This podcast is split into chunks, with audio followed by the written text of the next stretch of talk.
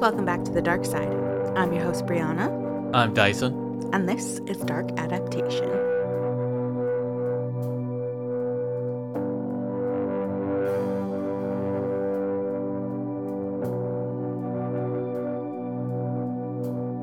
Welcome to part two of episode twenty-six, The Mysterious Guest in Room ten forty-six. Make sure you listen to part one first. What you doing? Oh, it's a doozy. I love the whodunits. They're great. They are, especially when it's old-timey like this. Yeah. It's, um, it's wild to research. It's very fun. And then it's so cool to be able to like, just, like, deliver it to all of you guys and and be like, the fuck you think? Yeah, if you're a fan of the old video game L A. Noire, you're gonna oh. fucking love this. This is just a friendly little reminder to everyone that we have patches now. Oh yeah, embroidered patches. They're gorgeous. Gorgeous embroidered patches. They are very, I think, like very well thought out. And well made. Like, they're so beautiful. Yeah, like when we when we had them ordered, like they give you a fuck ton of options, and we went with like the best of the best. We did. Yeah, so they're like high-end threading.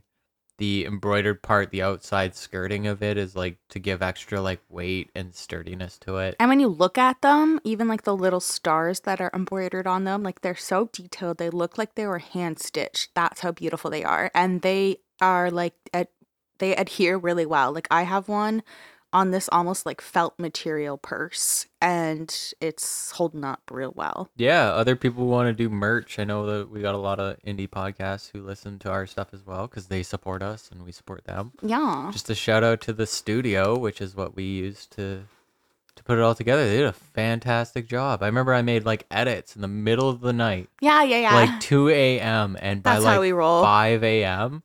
I got like an email saying like, the designer has reviewed your mm-hmm. your changes and has given you another sample. And I'm like, whoa. And they're good. It's great shit. Yeah. Yeah. So support a little indie baby pod. It's our passion project. We love it. We're here for you. So be there for us. Yeah. Yeah. And plus they're dope. You'd like to have it. It's really cool. So dope. Yeah. And they're iron on. So go check out our website, dark adaptation podcast dot c a. We have a shop there. Mm-hmm. Uh, if it's easier for you, if you already follow us on Instagram or you want to, we're at Dark Adaptation Podcast, mm-hmm. and you can shop there. Yep. And um, just a quick search on Facebook if you'd like. We also, the shop is linked there as well. So yeah. There's options. So yeah. And speaking of options, it's all free shipping. So free shipping, no tax. No tax. Solid fee. Go check it out. Get yourself a patch. It's beautiful. Represent your girl. Represent your boy. Yep. Love you. Thank you. Thanks. I hope you like it. We designed it ourselves. Well, Dyson designed it all, and I dictated because yeah. he's he could do all that techie side, and I'm like, no, it has to look like this. I want that. I want this. And he can conceptualize it for me. So we're a good team that way. Yeah. Yeah. They're dope. Me go on. All right. Hit us with the episode. Let's go. Okay. So first though, because I mean, it's been a week, right? So mm-hmm. I think mm-hmm. the people need a little bit of a recap. And this is your reminder that this is a part two of a two-part series. So go and listen to episode one first. Yeah. Okay, great. So in part one, we left off, or I wrote we felt off. Fuck. We left off with Owen's funeral and the weird events that revolved around that. So the funeral home that had displayed his body announced that they were going to go and bury him in a potter's field. But this was delayed because the funeral home received a phone call from a mysterious man saying he was going to send them money for a proper burial and funeral. A similar call was also made to a flower shop. This call was suspicious and gave off the vibe like the caller knew Owen and the circumstances surrounding his death. Mm-hmm. one hundred percent he did. Like, no doubt in my mind. So to you guys listening, it's a part two. It's a week later, but we are recording both parts like in one sitting. Yeah. So in between the first and second part, Dyson and I were just talking, and and Dyson has this whole theory conceptualized in oh, his yeah, head, and he's running with it. So yep. Just wait, Dyson, because we're at the end. We're gonna get into some theories. So okay, all right. You can you can spiel off what you're feeling. Oh yeah, like let me just tell you, it's brewing now, and I'll give you the tea later. Mm-hmm. Yeah. Spill that tea for us. So then, after the funeral, a woman had called a Kansas City newsroom to say that they published wrong information. This call was also suspicious and had people feeling like she knew more. Mm-hmm. Ultimately, none of these phone calls led investigations anywhere helpful. In part one, we have also discussed the mystery man, Roland T. Owen, and his stay over the course of a few days at the Hotel President in Kansas City, Missouri. Mm-hmm. St- The strange, like, interactions that he had had with the hotel staff, and then obviously, and ultimately, the, his death. That was obviously the result of foul play. Yeah. The K- We also talked about the K C P D's investigation, which included interviews and following leads, such as potential sightings of Owen by eyewitnesses. And their K C P D's first and main objective of identifying him for real, because they had realized that Ronald T. Owen was likely an alias. Mm-hmm. And that's where we are going to pick up with part two. Here we go.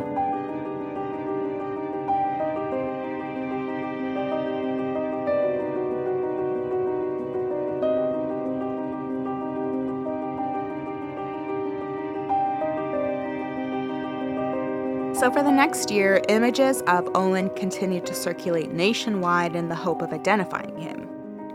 In November of nineteen thirty-six, a friend of Ruby Ogletree in Birmingham, Alabama, showed Ruby an issue of a Sunday newspaper supplement called the American Weekly. And in this newspaper supplement, there was an article about Owen's case. The unidentified man looked a great deal like Ruby's son. These names are killing me. These are like the best names. Like Ruby Ogletree. Okay, so like I don't know anyone named Ruby except for like Max and Ruby, so I'm just picturing a bunny. These are the most like nineteen like forties, I know it's thirties, but like drama movie type names. Ruby like, Ogletree. Yeah, like this is Days of Our Lives before Days of Our Lives. As the world turns or whatever that As is. As the world turns, yeah. The little intros that are just so dramatic.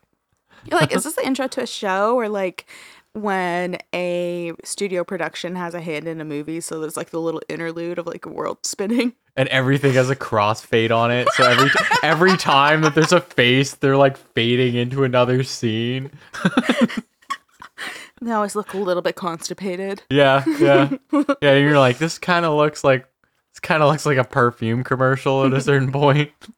Little stink face. Ah. So Ruby contacted the K C P D and was able to provide enough information about Owen, including a description of a scar above his ear, which resulted in a permanent bald spot, which she explained he got this scar in a childhood accident where he got hot grease spilled all over him when he was Ew. only eleven months old. Oh, whoa. Yeah. Why you got an infant next to some hot grease? She, what, Yo, are you, what you doing? Why you got an infant? Did she take responsibility for that or just said this happened? Um, well, I don't know. Maybe it was like on the stove and he like pulled it down or something. I don't know. Oh, yeah, why are you saying it like it changes anything? It's nineteen thirty-five. I don't know. If you're eleven months old, shouldn't you already be out there in the field working? Why in the kitchen? This is some mechanic. So she gave this very detailed information. Remember, one of the things that was noticed about him, and obviously um, very prominent about him, was that above his ear, he had that huge scar. Mm-hmm. And she was like, yeah, I can give you exact information about the scar, and here's what happened. Yeah. So the police were very confident that they finally had an identity for this mysterious man. Okay, good, good. So then another issue of the supplement was soon published with a story that the man had been identified, and his name was William Artemis Ogletree. These names are kind of William Artemis Ogletree. Like, are you serious right now? Yeah, that's his name. These are all made up, but like masterfully made up. They're beautiful. So yeah, he was identified William Artemis Ogletree, and it went on to explain how his identity had been determined. Based on what Ruby disclosed to the police, all we know about William Artemis Ogletree is that he went by Artemis. He was born in Florida in nineteen fifteen, and he was one of three children. In nineteen thirty-four, he was nineteen years old, and he was living in Birmingham, Alabama with his family when he left home to travel with a friend to California. Ruby said she hadn't seen him since he left Birmingham, but he wrote her letters updating her on his progress, and she would wire him money when he needed it. Okay. So even though he had left Birmingham on like this little like road trip, they were still in contact. They wrote letters to each other all the time. Okay. While the question of who this man was had been answered, Ruby's account sort of raised more questions. She was told the date that he died, but she said that she had been receiving several letters from her son after he had been murdered. The first postmortem letter was in early nineteen thirty-five, and it was postmarked in Chicago, and it actually had roused Ruby's suspicions immediately since it was typewritten. Whereas every other letter that was sent to her from Artemis was handwritten. And then all of a sudden she started getting these typewritten notes, and they were postmarked on the on these days after it was already confirmed that he had been murdered in that hotel. Okay. As far as she knew, Artemis didn't know how to use a typewriter. And at the end of the day, like, when would he have ever even had time to learn how to use one? Right. She also said it, that these letters were written in a way that was not consistent with his previous letters to her. So, like, usually when he was writing her letters, he was very simple and brief and focused on, like, job prospects and whatever. Like, he got right to the point. And I've seen photos of these letters. They're, they are very to the point, not rambling in any sort of way. Like, just you're paying quick for the word here. Yeah, like, yeah. One letter, pretty big handwriting. Just, here you go. Here's the gist of what's going on. But the letters that were sent after his death were full of weird details that were not consistent with how Artemis spoke, and they weren't the typical topics that he would usually write about. So an example is, quote, "I got poisoned on something I ate in some dump. I was laid up for a few days and my stomach pained me a lot, but I finally got over that. Then I got the flu and I had to go to bed for almost nine weeks, and I guess I was pretty sick." No, I don't like that, because it's also given an excuse as to why I might writ- not have written in a while. Yeah, and Ruby read this and was like, the fuck, this isn't my kid. Yeah, this you is would know, bizarre. Too. You would, you can tell by writing. Like, people can tell their authors and, when and they have, if, like, fake names. Exactly, and then all of a sudden this right. is, like, t- typewritten? Oh my god, that reminds me. Yeah, even if it's, like, a, a fake name. And even if you were, like, trying to assume the original name, it's so obvious that it still wasn't written by the same person. Yeah. And actually, there's an author that I love, V C Andrews. Mm-hmm. She wrote only one full series of books, because she would she would do these books that were written um, as a series from, like, a family's perspective and stuff, and about these people in a family. Right. So she wrote one full series, The Dollenganger Family, and then the first two books of her next series. But then she died, so the estate hired a ghostwriter mm-hmm. to take over and finish writing all of these books for her. Yeah. And I didn't know that until, like, years after I had been reading her books. Mm-hmm. But I can pick up exactly when this ghostwriter came in, because there's certain elements to these books that were lost. Yeah. So, like, V C Andrews would always have very certain details about, like, ballet and very, like, feminine notes mm-hmm. in these books that were, like, almost like continuity um Easter eggs. Right. And then they just died off. And I always thought it was weird. Yeah. And then you find out it was a male ghostwriter. Yeah. And V C Andrews was a woman. Yeah. So it was a completely different tone and yeah. concept. Yeah. And I was like, fuck, I could pick up that right away because I love her book so much. Yeah. But yeah, so, like, that's what Ruby's experiencing here. She's like, the fuck, like, this isn't my kid. And, like, it's a mother. She knows her son. Mm-hmm. Yeah. In May nineteen thirty-five, so five months after Artemis would have died, another letter supposedly written by him was was sent to her, and it said that he was going to Europe. And it was followed by a special special delivery letter saying that a ship was sailing that day and they were both sent from New York. Mm-hmm. Five months after he was dead. This is very choreographed. In August of that year, so what is that? Eight months after he's dead? Yep. Ruby received a call from Memphis, Tennessee. She spoke to the man for half an hour and recalled that he spoke wildly and irrationally, but seemed to have firsthand knowledge of Artemis. The man told her that Artemis had saved his life in a fight, and that Artemis himself could not call because he was now living in Cairo, which she presumed was Egypt. Mm-hmm. Um, and apparently he was living in Cairo because he had married this like wealthy woman and was doing great. And the caller said Artemis was unable to write because in this supposed life-saving fight, Artemis had lost one of his thumbs. Okay. And like, I guess on this call, he said who he was, so Ruby gave this name to the police um, to try and help identify this man that was calling her, but this name has never been made public, so I have no idea. Yeah.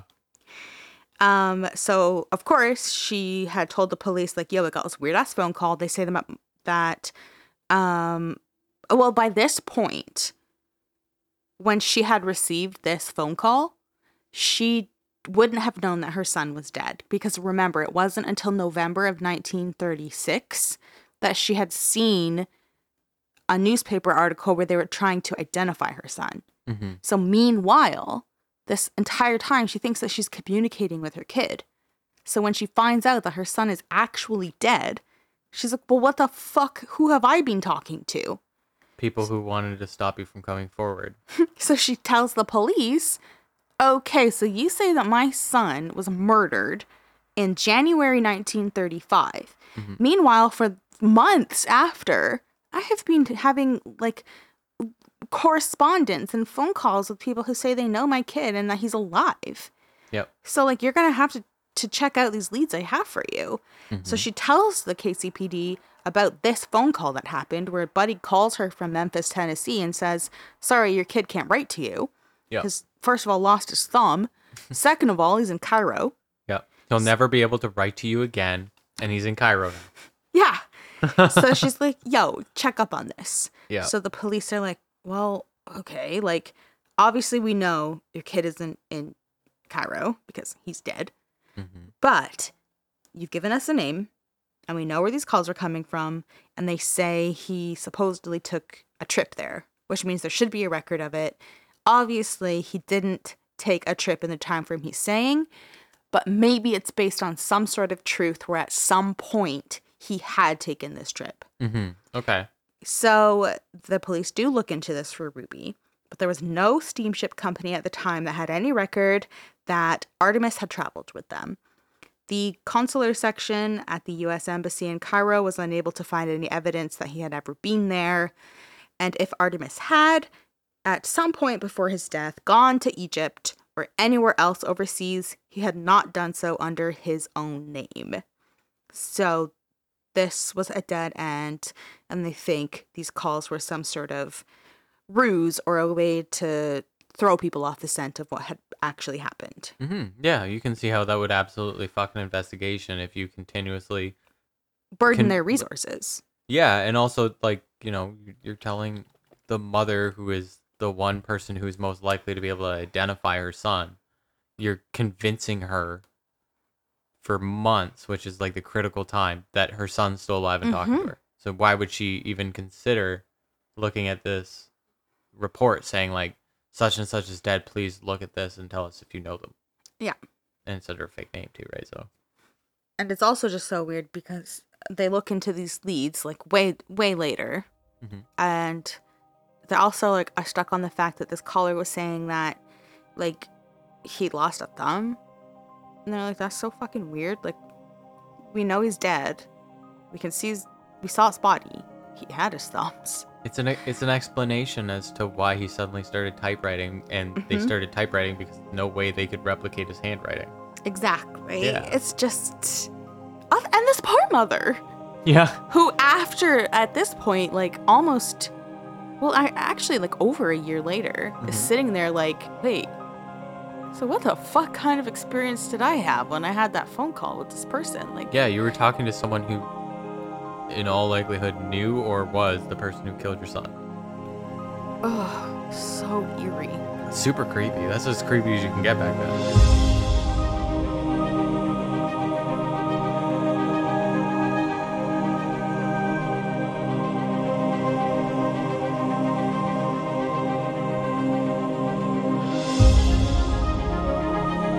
Information developed through the police's conversations with Ruby, and this information helped them establish a third hotel in Kansas City where Artemis had stayed, a hotel called the Saint Regis. So there he had shared a room with another man who had signed the hotel registration card as Donald Kelso. The police thought maybe this roommate could be the Don Artemis was waiting for in the Hotel President. Okay. Donald Kelso is an important name because, obviously, Artemis had apparently been waiting in his hotel room for some guy named Don. Mm-hmm. And also because in nineteen thirty-seven, the New York City police arrested a man named Joseph Martin, a k a. Joseph Ogden, on a murder charge after he shot and killed a man that he was sharing a room with. This man is named Oliver George Seinkel, dismembered his body, cut off a distinct tattoo, put the body parts in a trunk, and put it on a train headed for Memphis. Memphis.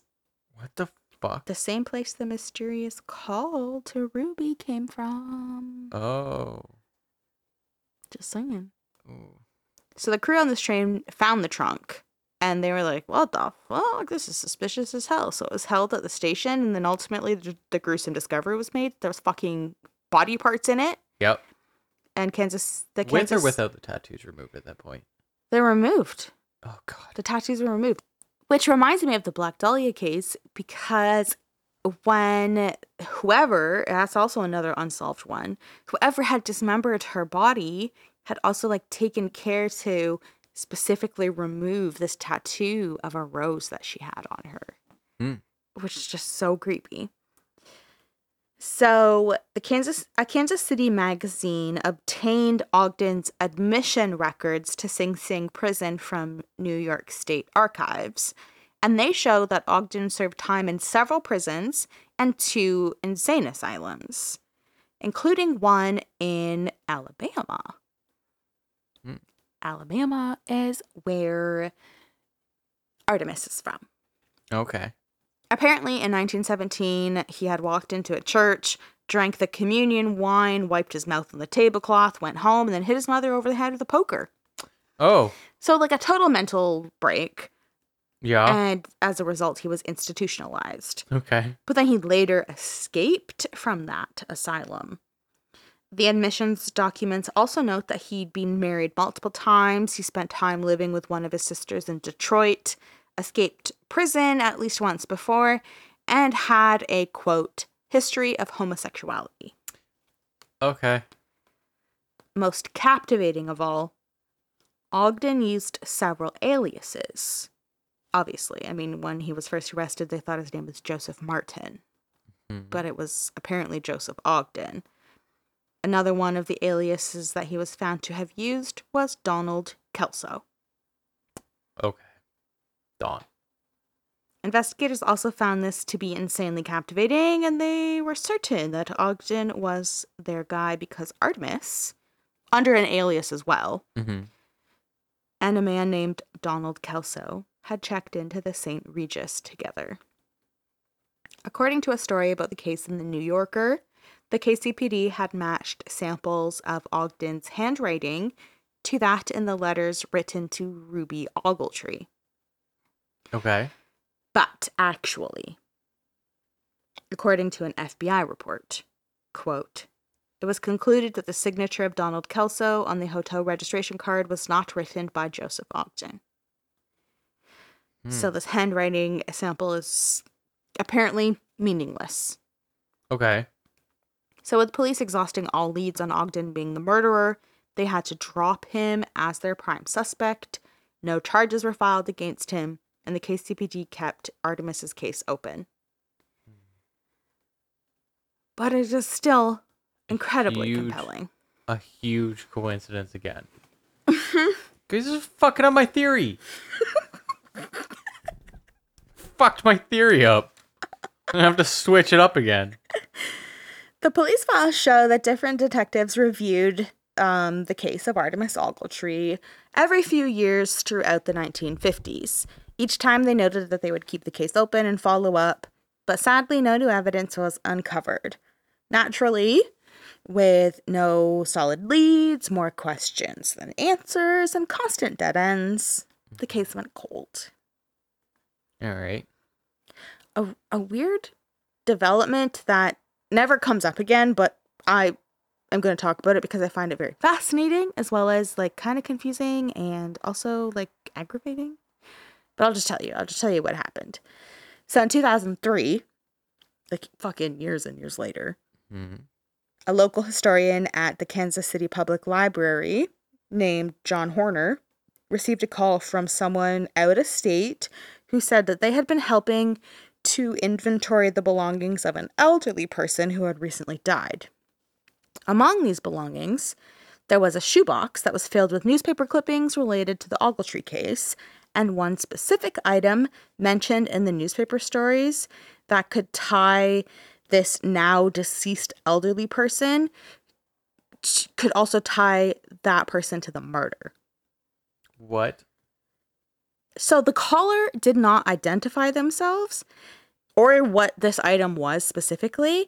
And this fucking dude, John Horner, apparently didn't even ask.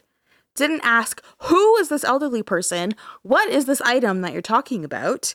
Oh and he God. did not tell anybody about this call until he just randomly decided to make it public in a post for the library's blog in twenty twelve. Oh so, my God. So like almost a decade later.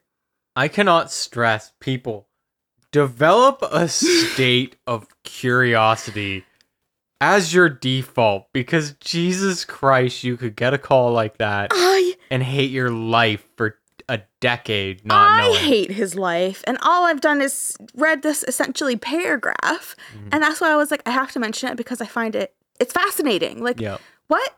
You you received this call and, and you didn't fucking ask one question. If I got this call, I would have fucking... What years was this again? The call came in in two thousand three. There are records. Someone checked that goddamn number. And and he didn't talk about it until twenty twelve when he just decided to write about it on his library blog. But it's like, bro, I, who was this old person? If they're calling out of state, what state? Did you ask what state? Did you did you put it together what state? Mm-hmm. Okay, so whatever this item is was only mentioned in a newspaper. That's weird. It couldn't have been that private if it was mentioned in the newspaper. So what item was it? Mm-hmm. How? What other articles were in the shoebox? Is it just related to the Ogletree case, or was there a bunch of weird shit in here? Yeah, why why so vague? Wouldn't you just be like, I have, you're going to want to hear this. Like so many questions, and it's so frustrating. Like, bro.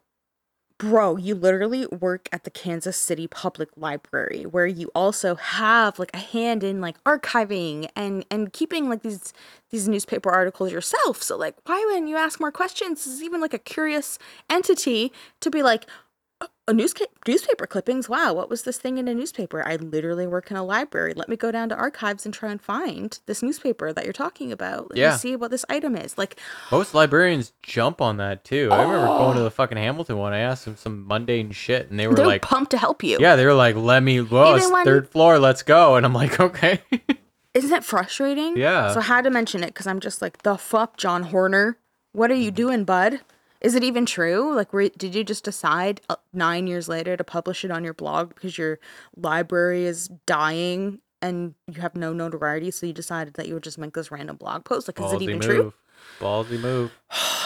So many questions. I don't think I can't be alone in my frustration. Like, that's aggravating, right? Yeah, that's infuriating. Good. And also, like, what happened? Would this guy just call, mention that, and hang up? Like, it's so weird. I have no more information because somebody didn't fucking ask any questions and yeah. decided to fucking talk about it for nine years. John Horner, I hope you're listening. What the fuck? Yeah. Either, you, either you're super inept and weren't paying attention, or you fucking made it up. I know. You know, so like, if you're listening, actually, I hope you are, so you can reach out to us and, and let us know your train of thought here. Yep. Is, is there more that wasn't reported? Did you try and ask questions? Did they hang up on you? Did they all of a sudden start speaking a foreign language? What happened? Yeah, anything. And also, all of those details would have been great to put in your blog in twenty twelve or whatever the fuck it was. It was twenty twelve. Yeah. Okay. Anyway. So frustrating. Yeah. You had a great potential lead, buddy. Yeah. Let's turn the page on that chapter. Okay, so the absence of suspects, evidence, and motive in the case has inspired the rise of several theories surrounding why Artemis Ogletree was murdered and by who. You ready to get into the theories? Yes.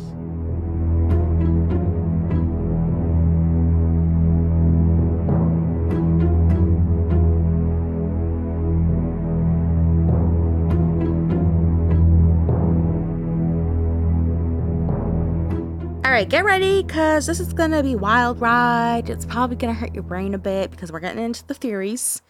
And uh, you're probably going to spiral, because we got a ton of stuff to talk about. Okay. So, the first theory as to what happened to Artemis and who murdered him, mm-hmm. we will just start with Joseph Ogden, because we had recently talked about him. Joseph Ogden slash Joseph Martin slash Donald Kelso.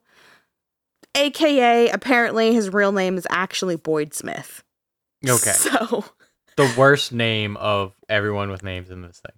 Uh, he's got, like I said, when the police had talked to him, he was known to use several aliases.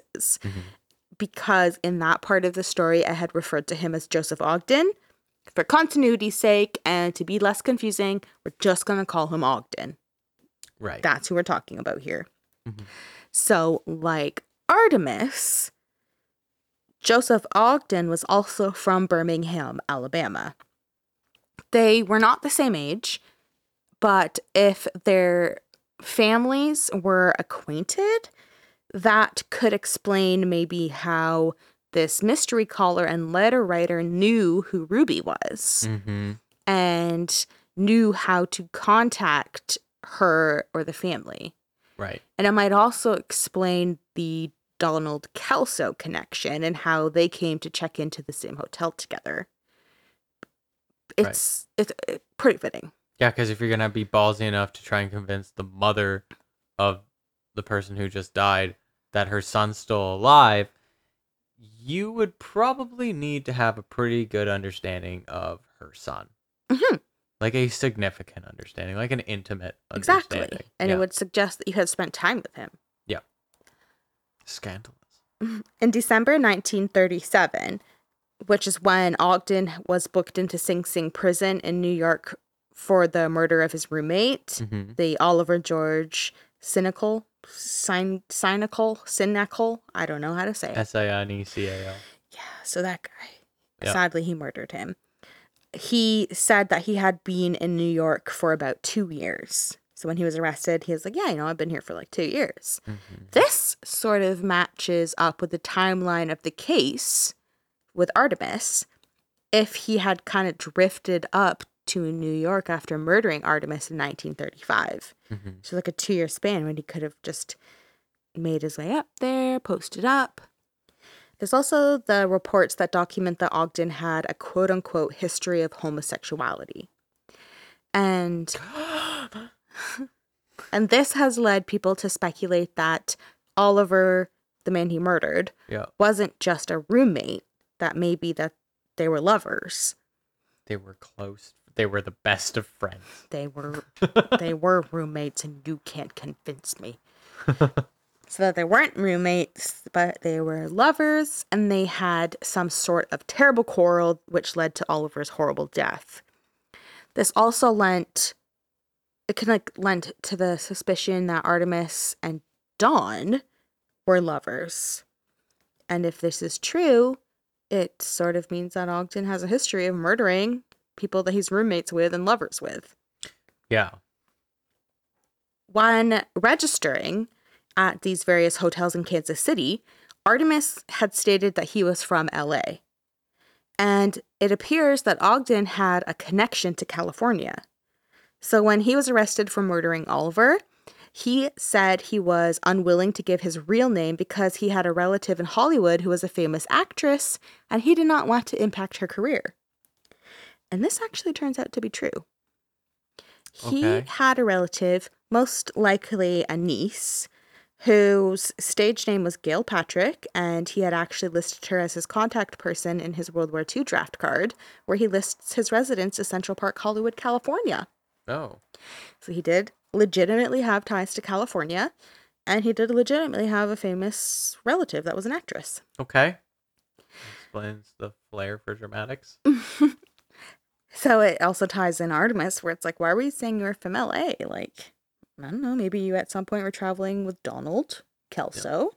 slash Joseph Ogden, and just decided to stick to that as well. Mm-hmm. Ogden also spent time in Alabama, California, Michigan, and New York for sure. That's, that's literally running the gambit. And he probably traveled to other places too. Yeah. It's just that this is like distinctly what we've been talking about and what's reported. So it's obvious that he lived a pretty like transient lifestyle. And at this point in Artemis's life, he his situation at the time was that he was sort of living a pretty transient life as well, because his road trip was just supposed to be to California, but now all of a sudden he's in Missouri. So like mm-hmm. maybe he was traveling around too. Yep. Oh, and that's another place Ogden could have been if he is the Donald Kelso that signed into the hotel with Artemis, and he was in Missouri as well. Another place to add to the list. So finally, and I already hinted at this when we were talking about it, but it is interesting that Ogden had tried to ship the trunk containing Oliver's body to Memphis, and the mystery man who spoke to Ruby on the phone was supposedly calling from Memphis. So with this Joseph Ogden slash Boyd Smith, Joseph Martin, Donald Kelso, whatever alias you want to call him, mm-hmm. there is a few things that he can sort of fit together. So there, this is one of the theories that people speculate on. This man is responsible for Artemis's death. Yeah. I can I put my theory in now? Oh yeah, sorry. Yeah. I I had to change it from a lover's quarrel, but I initially thought that it was Gene Owen. I initially thought that this was tied to Gene Owen because it's just like, usually if something's a coincidence, it's not a fucking coincidence. Mm-hmm. But I think now, like, the most obnoxiously in-your-face coincidence is that you had these two people who had long connections of being acquainted with each other in whatever capacity, and then one ends up dead and the other one ends up killing another person who also happened to be their roommate. So I think it's pretty... If you're just going to run with, like, the, like, I forget what razor it's called, but it's just the Occam's most razor. Occam's razor, then I really gotta lean towards all evidence is kind of pointing to Ogden being the the killer here. And it seems so fitting, which is why it's frustrating that at the end of the day with investigators who also, a lot of the investigators firmly believe that he is responsible, mm-hmm. but you had the F B I come in and be like, no, the handwriting doesn't match. When yeah. it's like, at the end of the day, it's just handwriting. But, like, people can disguise their handwriting. Ha- they yeah, can... and, like, handwriting identification, I'm going to sound like an asshole, but, like, it's a pseudoscience. Yeah, yeah, yeah. Like, it's like a... It's not I know a, what you mean, It's not yeah. a fact... Like, you're not going to be able... It, there's a part of artistry involved, so there means there's a part of error involved. So, I, I mean, like, yeah, okay, I can see the F B I reasonably fucking that up. Um, but, like, what are the fucking odds that you have these... These two guys, there's a, oh God, there's a history of homosexuality or whatever. It's but, nineteen thirty-five. Or, yeah, yeah. Or when Artemis is murdered, it's nineteen thirty-five. When the report was written for Ogden, I have no idea when that portion but, was written. But but it, it justifies the aliases. There's mm-hmm. a requirement to hide it. Mm-hmm. They're in the same places at the same time. Yep. And and then this guy also, Ogden also... later is caught killing his roommate, mm-hmm. which would be like another situation, like which a, people a similar speculate situation where it's a wasn't pattern. Just a roommate, it was a yeah lover. Yeah, exactly. It's not probably not just a roommate, but also to be contacting the mother afterwards, to have right. that That's such an important part. That is so bizarre. For months and months, knowing Up that you have months. to cover your tracks, and the and the way to cover your tracks is you have to continue conversations that he was having with his mother. And also, because you were probably in an intimate relationship with this person, you would have the balls and the and the tools to be able to continue con- conversing with the mother, and then also being smart enough, quote unquote smart enough, to explain away why suddenly you're using a typewriter. Mm-hmm. And then saying like, oh, he, he's in Cairo and he'll never be able to handwrite you again because he lost his thumb from this valiant fight he was in. Like, those are like very intimate details that you could give to the mother that would in cover your, your tracks. In your eyes would cover your tracks. Meanwhile, as soon as she re- started receiving it, she was like, the fuck? Yeah, I think I think Ogden's biggest fuck up was he assumed, he, he obviously made this comparison where the way he talked to Ogden would be similar to the way that he talked to his mother. And yes. we know that he, the way he talked to his mother was actually very bereft. Yes. It would be right to the point, almost like you were being paid by the you were paying by the word. Yeah, right? It was very like matter of fact, almost like just a, a not like a business transaction, but it was like, here's where I am, here's what I'm doing. I need money or I don't. Yeah. I'm looking for work. Love and, you, bye. And, and now all of a sudden, the letters aren't handwritten anymore, mm-hmm. and they are almost. They're almost excessive in the way that it's it's not a conversation that would obviously be put through letter, but almost like it would be a conversation you have face to face, which mm-hmm. would be something Ogden would be more familiar with. Like, oh, I don't feel well, whatever. Exactly. Which, which also, I mean, like I I do recognize the oh, I don't feel well for whatever amount of time was a very convenient way to explain away why there might be a gap in communication, but you know. The level of detail and shit that he just suddenly started putting in the letter didn't fit. Mm-hmm. And it seems like something that would be more a face-to-face conversation than than a thought-out communication with his mother. Exactly. But anyway, that's my running theory. It has been completely removed from what my initial theory was. I which liked was, hearing your initial theory. I thought that it was it was captivating. I knew, based on my research, that like she never comes up again, but it was still a good theory. Yeah, because I mean, like, it.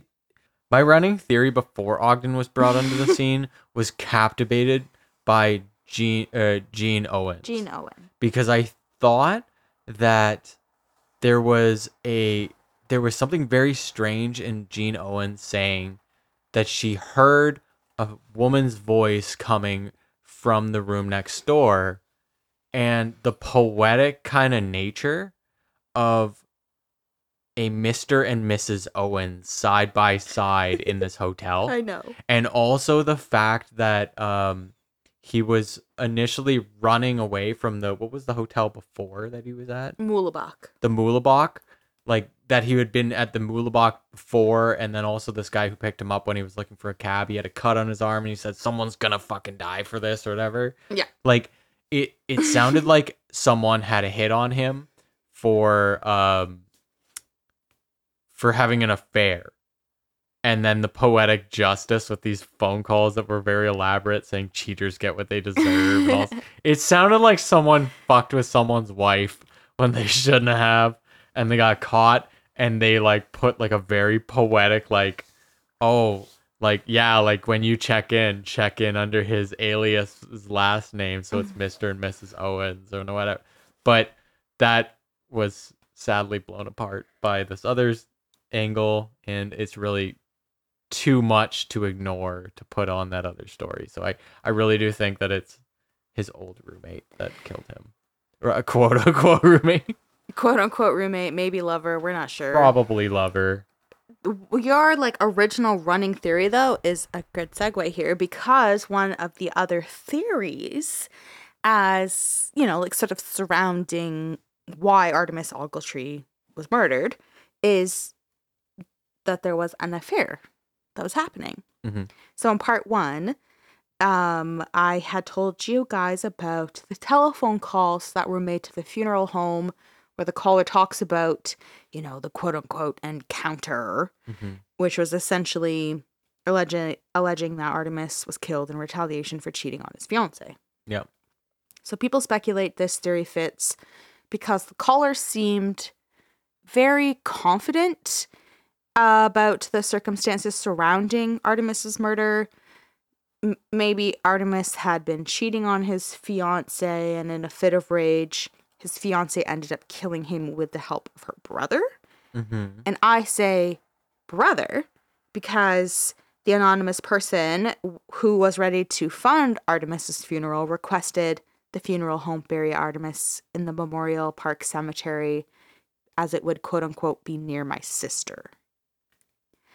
Mm-hmm. What's interesting about this to me is, like, it doesn't have to mean that his sister is in the cemetery as well. Like, maybe she's not dead. Maybe his sister is alive and, like, lives near this place or, like, frequents the area. Could be you can um, book plotting for when you do die, you know you'll be in that cemetery, mm-hmm. but you're not dead. Yeah. yeah. Like, that that happens years and years in advance. Yes. Yeah. It does. Or if, like, someone dies sooner than you, then you just get a headstone that has both your names on it. Yeah. So. It's bleak. It is very bleak, especially, like, I mean... Imagine, imagine someone dies and you go see the fucking thing and your tombstone's right next to it. It's got your fucking name on it. Yeah, and there's also, like, situations, like, personally in my family, there is someone... that um, we love very much, and he passed away, and his wife's name is on the other half of the headstone, and she immediately left and married some other, like, gross fucker, and did not even care that her husband died. And so now, oh, right, her name is on the other half of his headstone. And sh- there's no way in hell anyone will bury her next to him. Yeah. But it's permanently on that headstone. I would get that changed. It's fucked. I would get that changed. But yeah, so this is one of the theories that there was an affair. And, you know, people are like, well, yeah, these phone calls were weird. They seem to hint at this caller knowing more and actually, mm-hmm. like, caring about uh, paying for the burial and whatever. And yeah. Yeah, so that's one of the other theories. That's It's very sweet in a very twisted way. Love forever, Louise. It's super dramatic. This could also just be like, you know, like nosy Nellies who like want to stick their fucking nose into someone's business and are like, ooh, let's make this dramatic and more like meaningful than it is. I'll just like send them money and seem like I'm part of it, but I'm actually just bored. Mm. Like, who knows? Yeah, I guess. Another theory is this quote-unquote Dawn and or the sex worker theory. Okay. All so, right, I'm here for the sex worker theory. What's going on? So Dawn, or, you know, whoever he was, people think maybe he acted alone in killing Artemis for some personal reason. And then there's also a possibility that it was with the help of a sex worker who was known to frequent the hotel. So way back in part one, I told you about Gene Owen and how she had said that she wasn't the only, or like how, how she said that when she was in the hotel, she had heard like people being really loud on the tenth floor and speaking profanely, and it was really rowdy and whatever. Mm-hmm. So apparently she was not the only one to notice that the tenth floor was bumping and that there was unusual late night activity. So the elevator operator, a guy named Charles Blocker, he began his shift at midnight on January fourth. And he reported to police that he was fairly busy until about one thirty in the morning. After that time, most of the hotel quieted down for the night, except for this loud-ass bumpin' party on the tenth floor, mm-hmm. specifically in room ten fifty-five.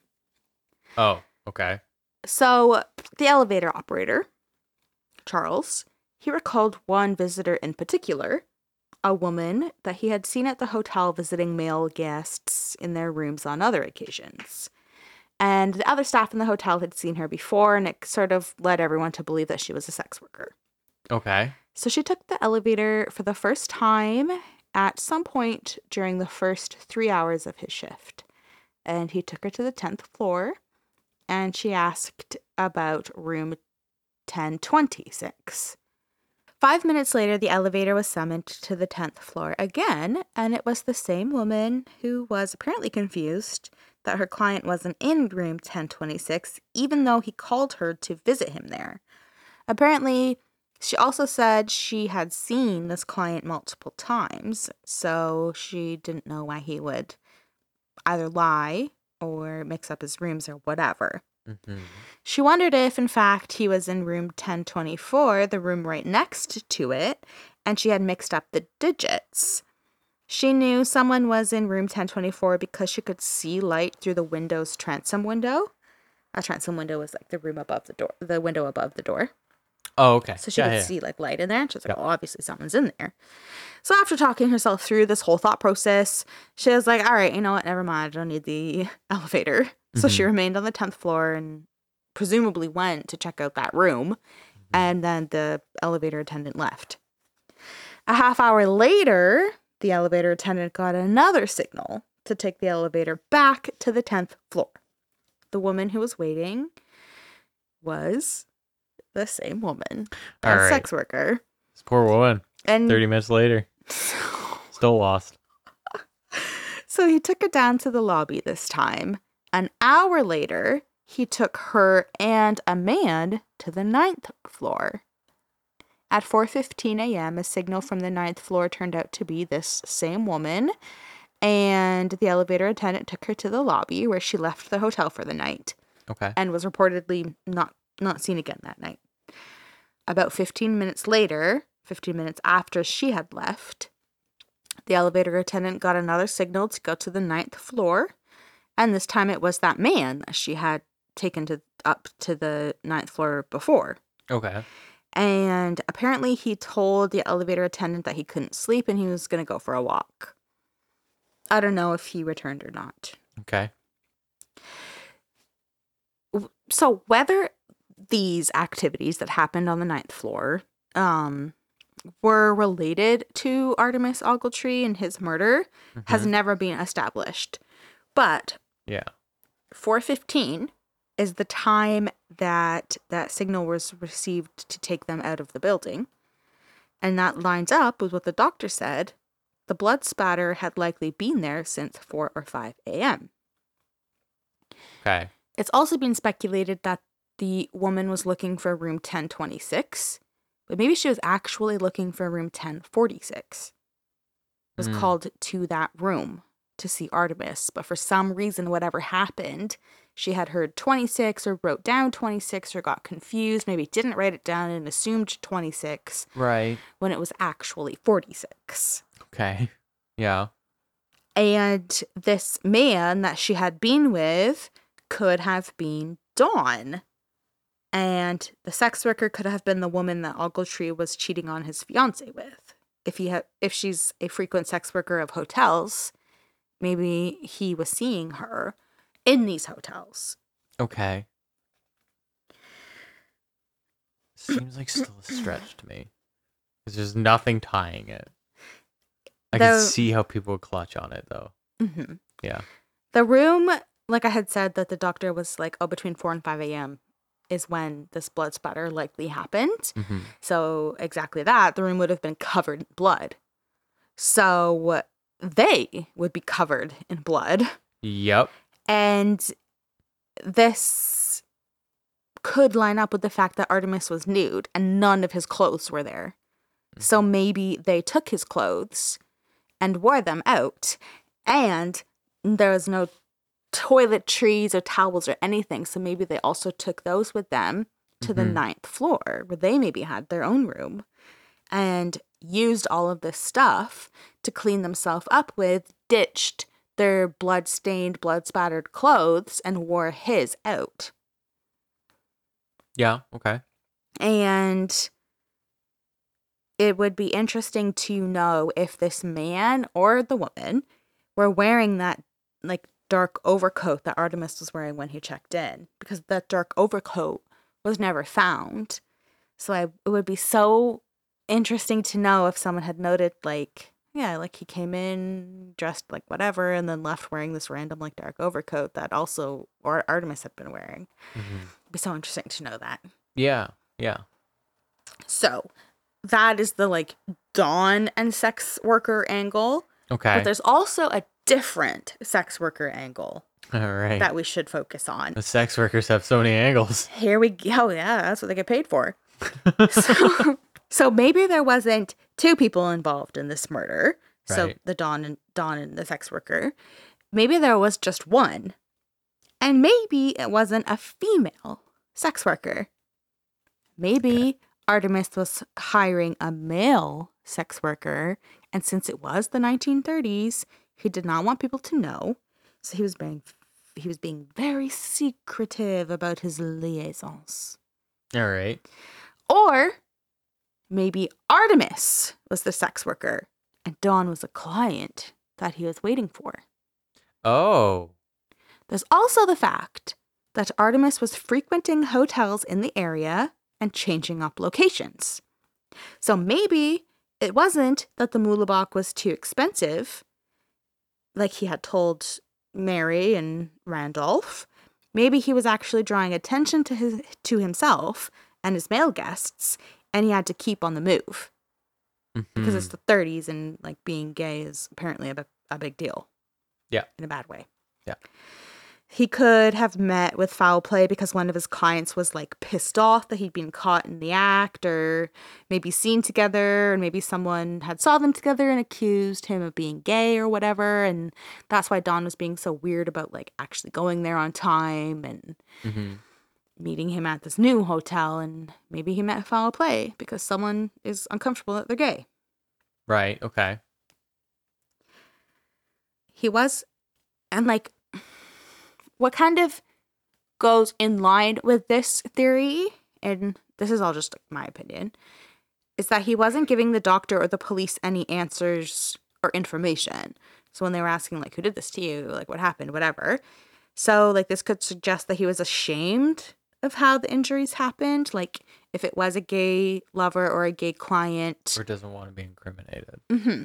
Yeah. So maybe because. I would hope that they're not ashamed that there's a sex worker in it. It's the nineteen thirties, you would be. Yeah, yeah. Especially if it was same sex. Yeah. There's also, like, a, like, potential problems with this theory. Like, if this was the case, then the murderer would probably want, like, if, if you are ashamed of being gay, then you would probably want to fly under the radar. So, like, you wouldn't want to draw attention to yourself, and the murderer, potentially the murderer, was, like, making all these weird phone calls and writing to Ruby's to Ruby, his mother. Yeah. So, like, you would maybe want to, like, fly under the radar. And also, if you were just a client, then, like, how would you know about Ruby and, like, how to reach her? Mm-hmm. But, like, it's still an interesting angle. Yeah, it's a new angle, but yeah, I think you're right. I think even the... if there was, like, same sex involved, maybe it wasn't necessarily, like, sex work. Like, yeah, I maybe... don't think it's a sex work angle. I I'm pretty convinced that, like, there's a relationship, because I, I it does specifically seem because like the letters crime of the mother. Passion, and it does seem like so intimate. Crime of passion, crime. Theater. Sorry, I am absolutely hell bent on all these phone calls taking place with someone wearing a very extravagant fur coat. And so, and like I said, clutching their lapels. Oh, absolutely. Every time they talk, they have their hands, like, right on their chest, clutching yep. their jacket like it's this is the final word I'll speak. Yeah, and they're they're dramatically looking out the fire escape window. Like, as it's if raining outside. They have no hair, but every head movement they do is like they're flipping their hair. It's RuPaul is what I want to say. Okay. Okay, but it's like, evil RuPaul. Yeah, yeah, yeah, yeah, yeah. Like, Mama Ru would not murder no one. No, no, no. Evil RuPaul. Ew. Yeah, yeah, yeah, yeah. Hypothetical, alternate universe, evil RuPaul. Yeah, just really channeling. Not Mama Ru, Papa Ru. Oh, God. Another theory mm-hmm. that people have is that Artemis was murdered by a man named Joe Simpson. Now, you're making a face like, what? Mm-hmm. And it's because, like, we have not talked about Joe Simpson yet. I've never mentioned his name until right now. But it is a theory that uh, people do find compelling, especially Ruby herself. She thinks that Joe Simpson is the one that is responsible for Artemis's death. So, Joe Simpson went to high school with Artemis, and they were good enough friends to go on a road trip to California after they graduated. Mm-hmm. This is the whole reason that Artemis had left Birmingham in the first place. He had gone on this road trip. Right. To, you know, I don't know, expand his worldly knowledge. I'm not sure. Can't speak for him. Jack Kerouac before Jack Kerouac. Got it. Ruby suspected Simpson knew more about Artemis's death than he was letting on because his behavior allegedly changed and he became very reserved and distant. He apparently did not grieve his friend at all. He didn't, like, seem impacted by the death. Mm-hmm. And he didn't really express condolences to the family. And Ruby kept reaching out to meet with Simpson and talk about the case and see what he knew about her son. And he repeatedly blew her off and would not show up for their scheduled meetings. Right. And he apparently would also make comments about how, like, oh, they're never going to catch who murdered him and, like, laugh about it. Like, oh, they're never going to catch him. There's no way. Right. And Ruby was like, that's fucking rude and disrespectful, you little fucking shit.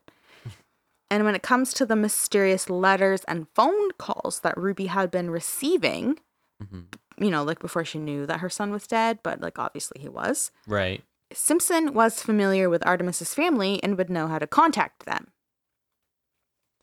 Right. Okay. And since they left on their road trip together, Simpson would have been aware that Artemis was writing letters to his family. And if he did kill him, those letters would stop getting sent, which would draw attention to him since he was the last person to be with Artemis. So he figured he'd return home without Artemis, and he'd be like, oh, like Artemis, he wanted to stay behind and travel more and like whatever. But he decided that he would string Ruby along with fake letters and weird phone calls to keep the heat off of him until he came up with the idea for Artemis to disappear to Egypt. Right, okay. So apparently, when Ruby had received that weird-ass call from Memphis, or, like, supposedly Memphis, where, like, the guy's like, oh, you know, like, he lost his thumb, and he's in Cairo, and whatever. Mm-hmm. Apparently, Ruby thought that the voice was familiar.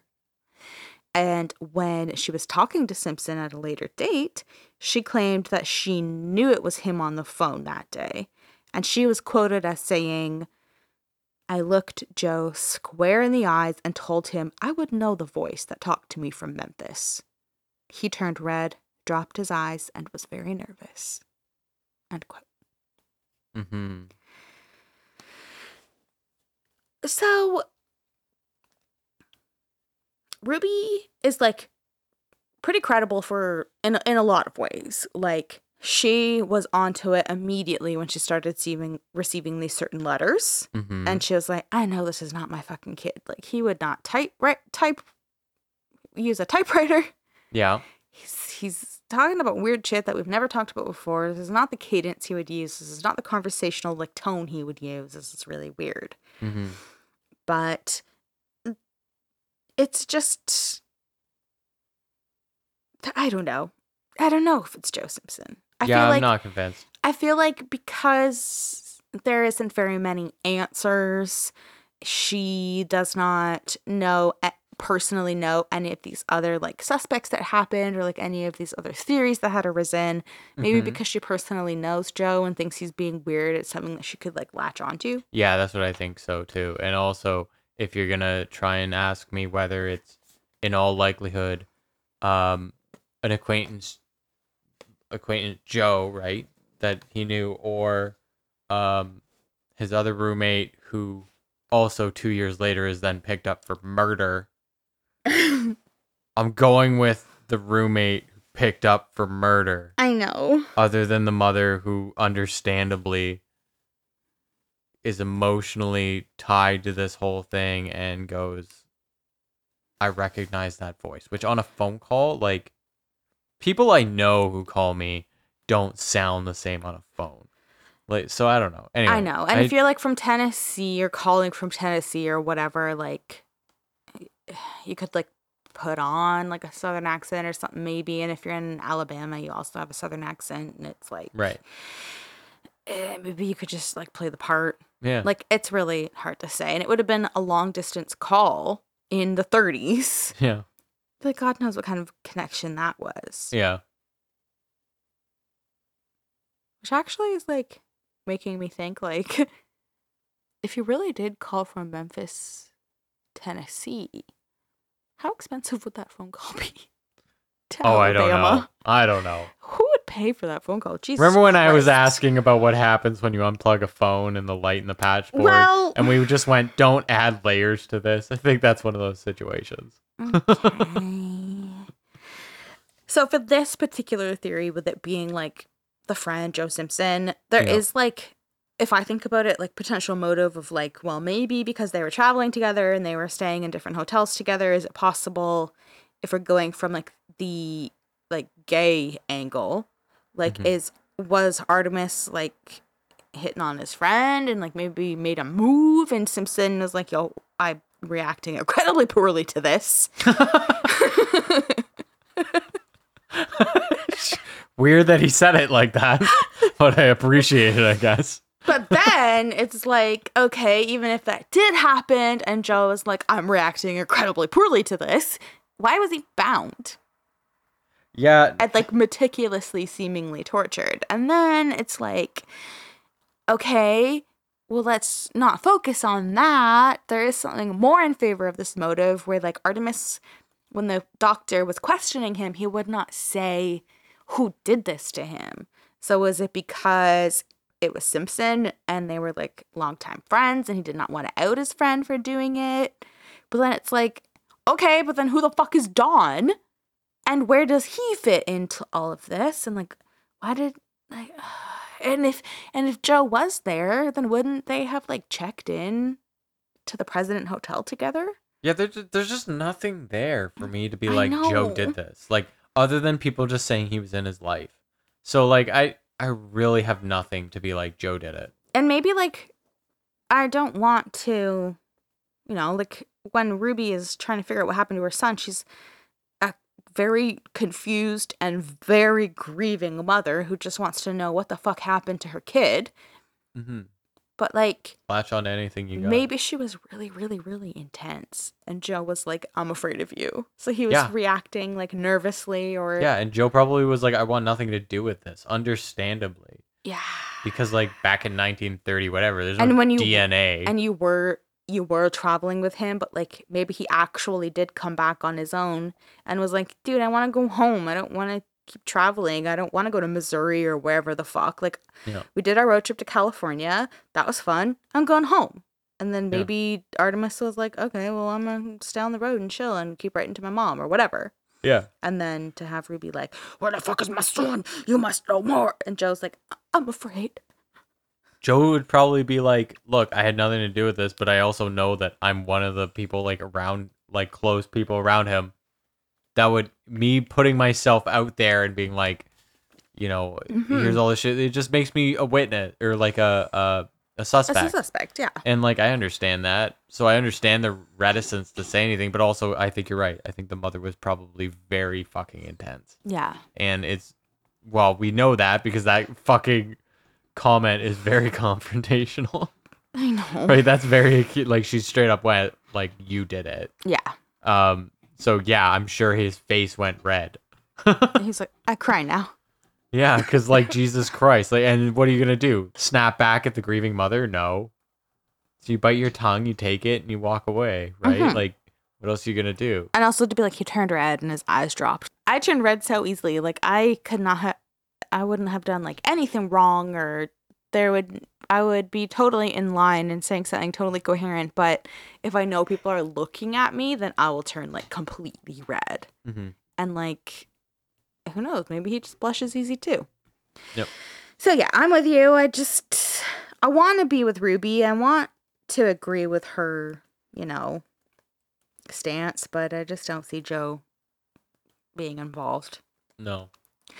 Lastly, the the big theory that um, people sort of like lean on or focus on or whatever. So the last one we'll talk about is aliens. Aliens. Mm-hmm. He was probed. Oh, oh, oh! You took it to aliens. Is mob ties. Uh huh. So organized crime has also been considered as one of the sort of, you know, theories behind why Artemis died, because the name Dawn is also a title for a mob boss. Mm. So maybe Artemis had gotten himself into trouble with some sort of, like, organized crime unit. Maybe he had borrowed money, whether it was for, like, a gambling debt or some sort of other debt. And uh, he had gotten himself into some trouble. In a letter that Artemis wrote to his dad, he said, quote, "I'm in debt up to my neck." Uh-oh. So, like, I don't know, maybe some Don wanted his fucking money back. Or maybe he was in, had like mob ties, but it wasn't like for debt. Maybe he was like some sort of like mule or whatever that like fucked something up. Yeah. And people were like, you gotta pay. Yeah. All right. I can see that. That was my running theory initially. And yeah, and I mean, it kind of. Back when I was wrong. No, like, you can draw those parallels, especially because, yeah. again, going back on the fact that when the doctor was there asking him questions, he was not giving up any information. So, like, yeah, maybe he didn't want to help the police or, like, assist anyone in any way because, you know, like, he didn't want to say what happened to him because it was some sort of, like, mob tie. And he was like, fuck, I already have fucked myself enough. Mm-hmm. I'm not about to out the people that did this to me because then I'm definitely going to die. Yeah. Yeah, okay. Let's see where that's going.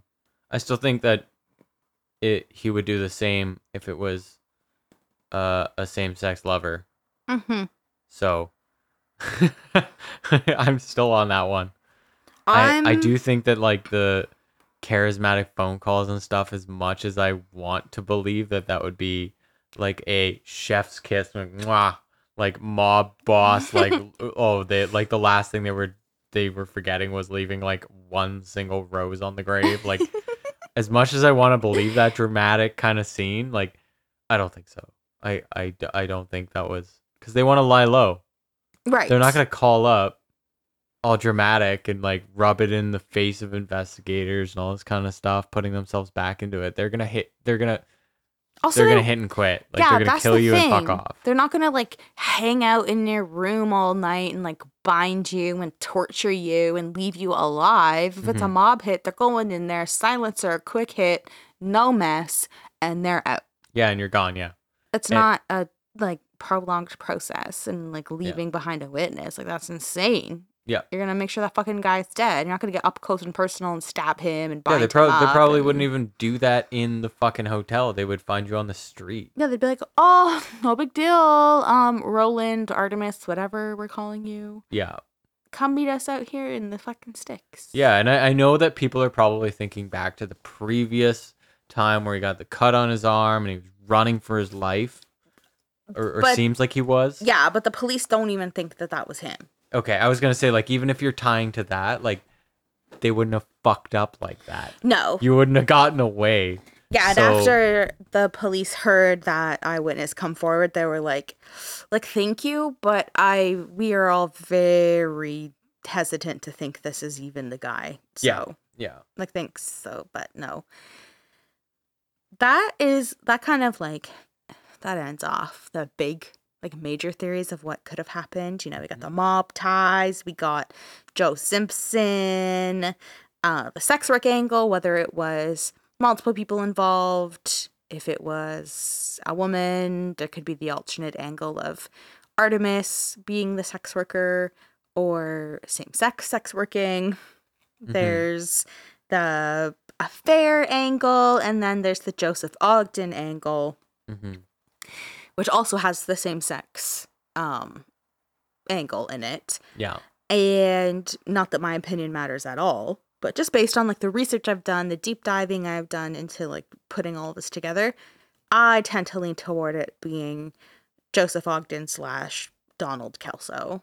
Yeah. Um, I think he obviously has this M O of uh, brutally murdering his roommates who are potentially his lovers. Yeah. And there's so many connections. So many. Uh, it's just, it's well, so crazy. What I kept coming back to are, what are the odds he didn't do it? Like, what are Seems the odds this guy slim. had? Yeah, what are the odds? That, you guys know anyone and, who killed someone? All of the detectives were like, it is him. It's him. It's him. He did it. Yeah. And the F B I was like, well, handwriting doesn't match. And it's like, fuck that. Who cares yeah. if the, what, is the handwriting going to be what, like, holds up in court? My God, I don't care that it's nineteen thirty. Didn't the, wasn't the F B I, like, shit in the bed back then, too? Till, like, Eleanor Roosevelt, or, no, F D R or something. It was came Roosevelt in. at this point. Roosevelt? Yep. Yeah. He was the one, like, turned it around, but, like, it wasn't... It wasn't a... even the F B I at this point, so, yeah, it had to be turned around because it got a whole fucking new name. Yeah, yeah. So, well, like, they weren't, like, they weren't, like, the the F B I we know today who is, like, Mm-mm. Jesus Christ, that's, like, organized on organized. They're not fucking around. Like, this was, like, you know, a little more Wild West. It was. Yeah.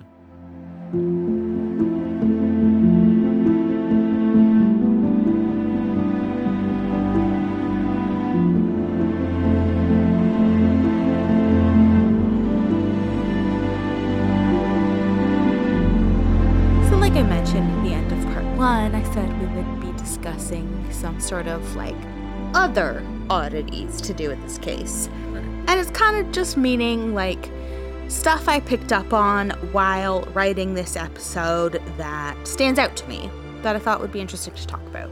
Okay. Obviously, number one is the phone. The phone plays such a significant role in the story, and I just find it so weird and fascinating. We can talk about the phone. I feel like we want to talk about the phone. Can we talk about the phone, Brianna? We. I am dying to talk about the phone. The phone? The phone. The phone. Get your red string out of here.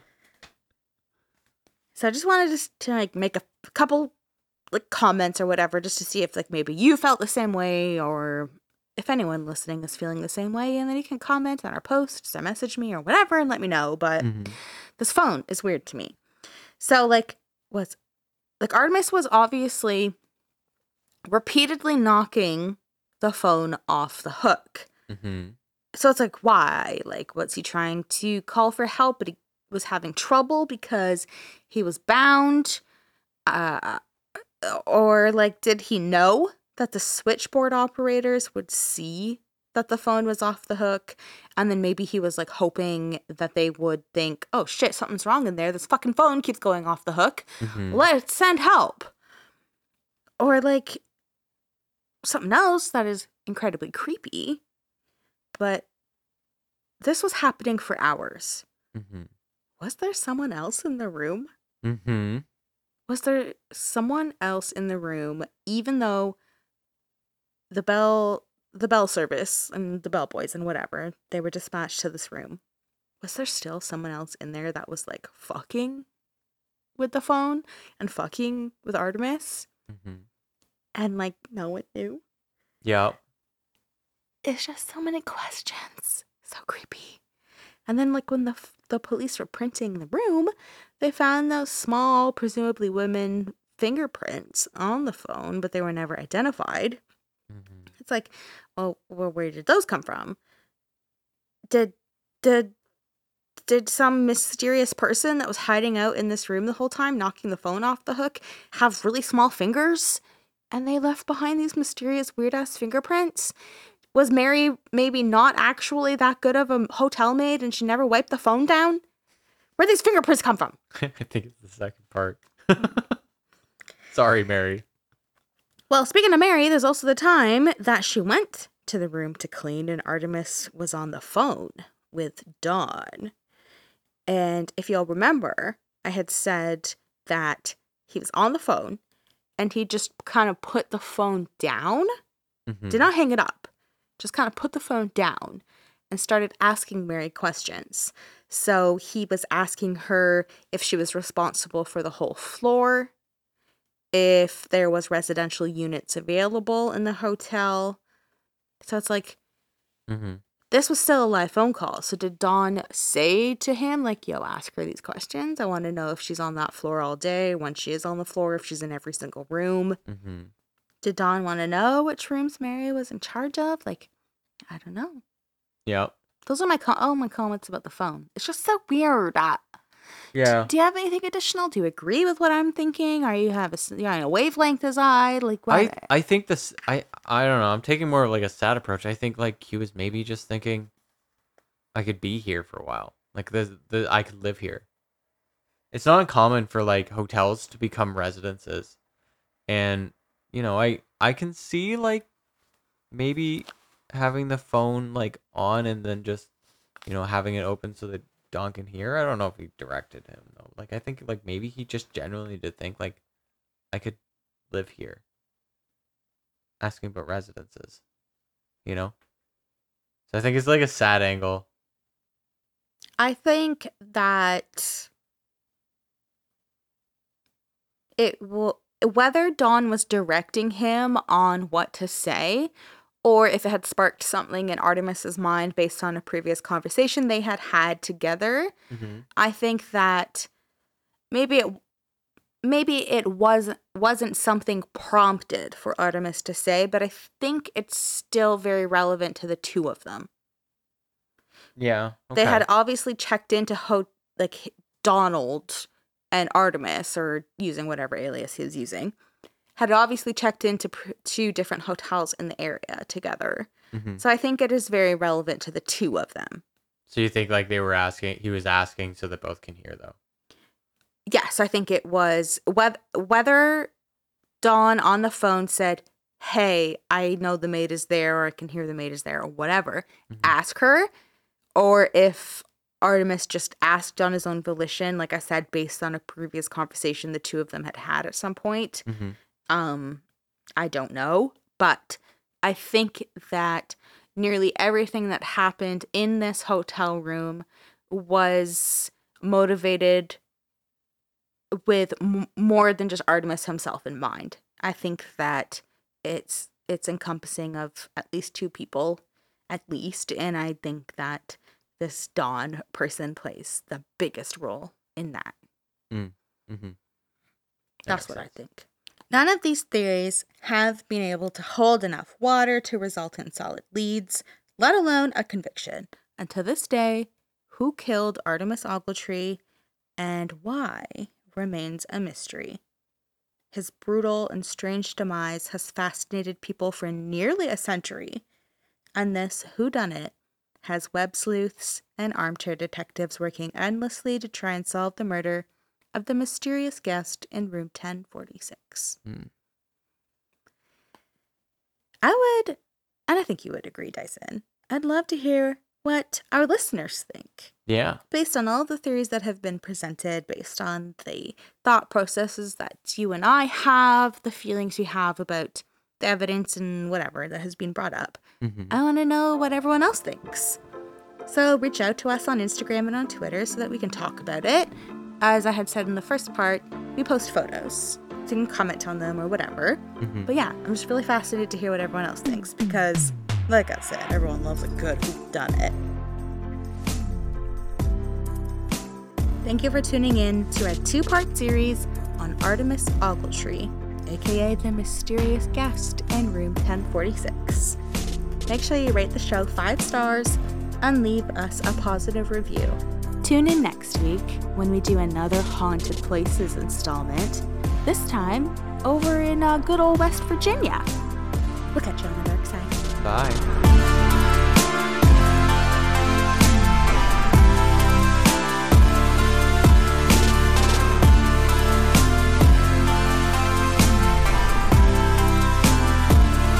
I turn, personally, like I turn red so easily. I don't have to have done, I don't have to...